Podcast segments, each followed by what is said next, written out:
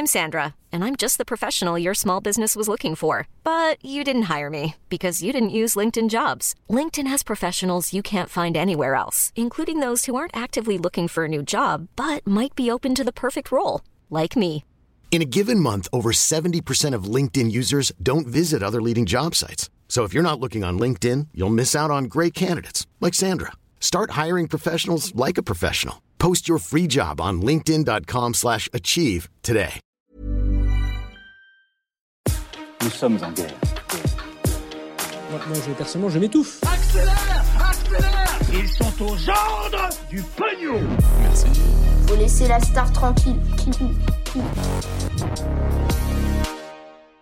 La chute d'un géant de l'immobilier en Chine qui menace l'économie mondiale, le pass sanitaire d'Emmanuel Macron qui est disponible sur internet aujourd'hui, ou encore les enfants qui pourraient être bientôt vaccinés, et ça fait beaucoup débat. Salut, c'est Hugo, j'espère que vous allez bien, et comme chaque jour, du lundi au vendredi, on est parti pour un nouveau résumé de l'actualité en moins de dix minutes.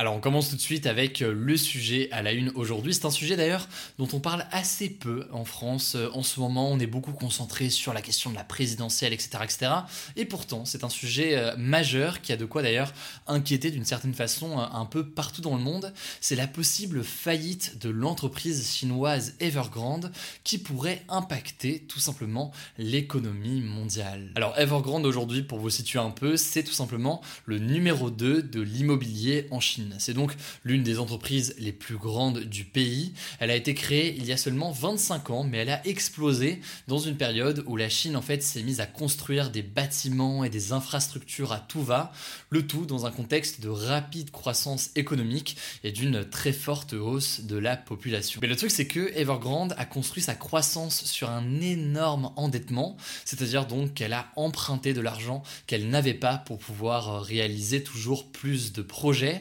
Et ces dernières années, eh bien, dans la foulée de son succès dans l'immobilier, Evergrande a commencé à se lancer dans plein d'autres choses en dehors de l'immobilier. Ça a été des parcs de loisirs, de l'eau minérale, une compagnie d'assurance, des voitures électriques, et elle a même racheté d'ailleurs un club de football en Chine. Le truc, c'est que ces dernières années, sans rentrer dans les détails, mais l'immobilier, qui reste quand même le secteur vraiment de base d'Evergrande, a pas mal ralenti en Chine, notamment à cause de la pandémie l'année dernière. Conséquence, aujourd'hui, Evergrande fait face à une si grosse dette qu'il y a des grosses inquiétudes qu'elle ne parvienne plus en fait à rembourser cette dette, et donc que l'entreprise fasse faillite. Et cette dette, pour vous donner un peu un ordre de grandeur pour voir à quel point elle est importante, euh, elle est équivalente en fait au, à la dette euh, d'un pays, le Portugal en l'occurrence, et aussi un petit peu supérieure au P I B du Portugal, donc en gros l'ensemble des richesses produites par euh, le Portugal en un an. Mais alors à ce moment-là, la question qu'on peut logiquement se poser, c'est pourquoi est-ce que la dette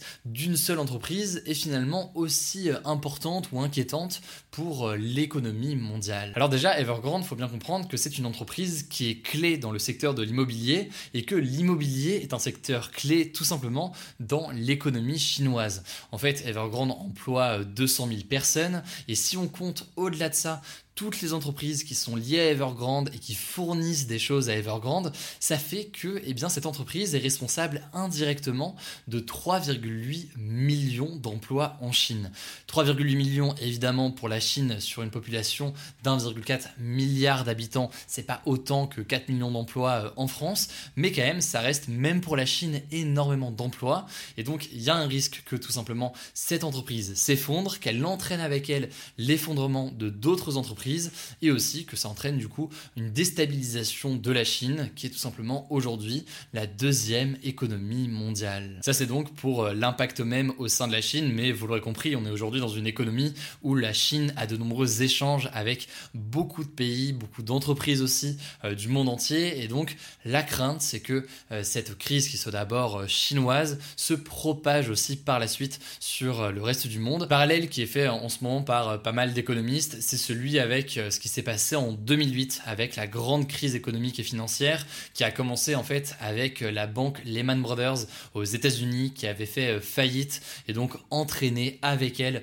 cette crise financière à l'échelle mondiale. Certains donc font le parallèle entre la situation en Chine et ce qui s'était passé en deux mille huit. Certains disent donc que le parallèle est pertinent, d'autres disent que c'est moins pertinent puisque la Chine c'est pas les États-Unis, Evergrande c'est pas Lehman Brothers et donc certains disent notamment que la Chine pourrait essayer d'intervenir et aider Evergrande dès maintenant. Bref, la réalité aujourd'hui, c'est qu'il y a beaucoup d'inconnus sur l'impact que pourrait avoir la difficulté de cette entreprise Evergrande et sa potentielle faillite prochainement. Quoi qu'il en soit, ça me semble être un sujet qui est assez intéressant et c'est vrai que ces derniers jours, on a vu pas mal d'images, des destructions d'immeubles notamment en Chine qui semblaient assez impressionnants. Bah, c'est intéressant, au-delà de ces images qui peuvent être assez étonnantes, de comprendre concrètement la crise au niveau de l'immobilier que connaît en ce moment la Chine, les questions que ça pose à l'échelle mondiale et surtout notamment d'un point de vue plus précis le cas d'Evergrande qui est donc le vrai point important. Évidemment, on vous tient au courant dans les prochains jours dès qu'on a du nouveau.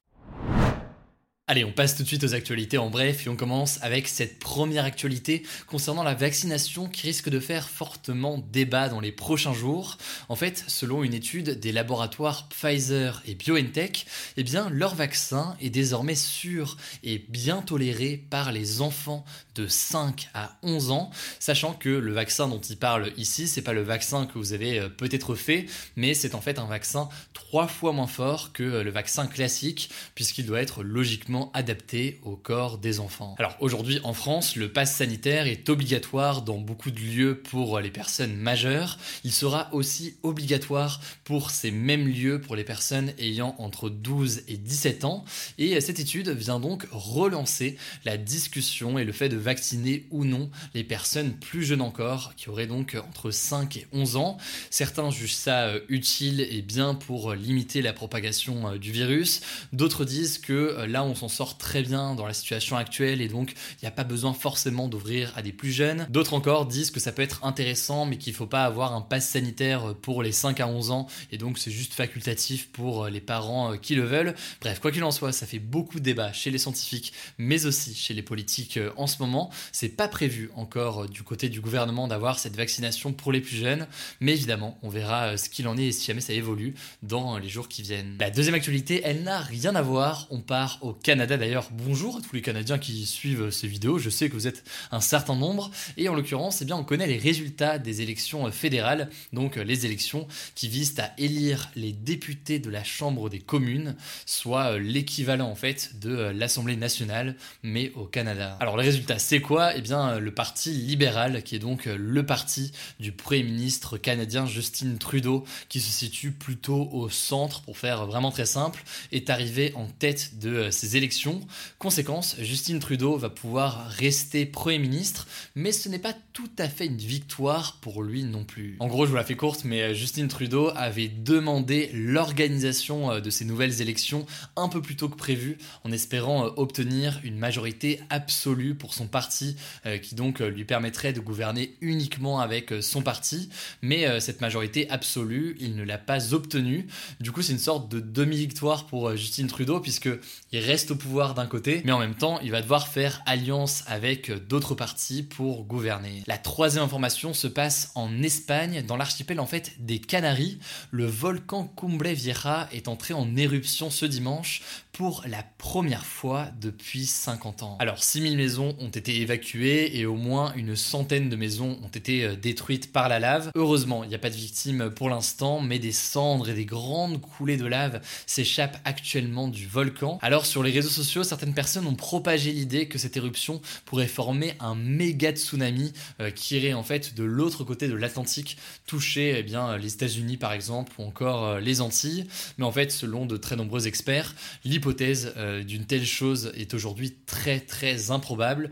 Donc a priori, pas d'inquiétude de ce point de vue-là. Alors pas de bonnes nouvelles aujourd'hui, il y en aura une demain. Mais euh, la dernière info de ça en bref, les Q R codes des passes sanitaires d'Emmanuel Macron et du Premier ministre Jean Castex Castex ont fuité sur les réseaux sociaux. Alors pour celui de Jean Castex, en fait, des internautes ont réussi à l'obtenir en zoomant sur une photo prise lors de l'un de ses déplacements, mais on ne sait pas encore comment est-ce que celui d'Emmanuel Macron s'est retrouvé comme ça sur Internet. Il y a peut-être eu une fuite via un professionnel de santé qui aurait eu accès d'une façon ou d'une autre. Quoi qu'il en soit, donc, les Q R codes d'Emmanuel Macron et Jean Castex circulent actuellement sur Internet. C'est assez drôle. Après, je vais vous tomber dessus. Honnêtement, je suis pas sûr que ce soit une bonne idée de l'utiliser pour entrer dans un train ou dans un avion, puisque en théorie, eh bien, vous risquez jusqu'à sept cent cinquante euros d'amende si jamais vous utilisez donc un pass sanitaire qui n'est pas le vôtre.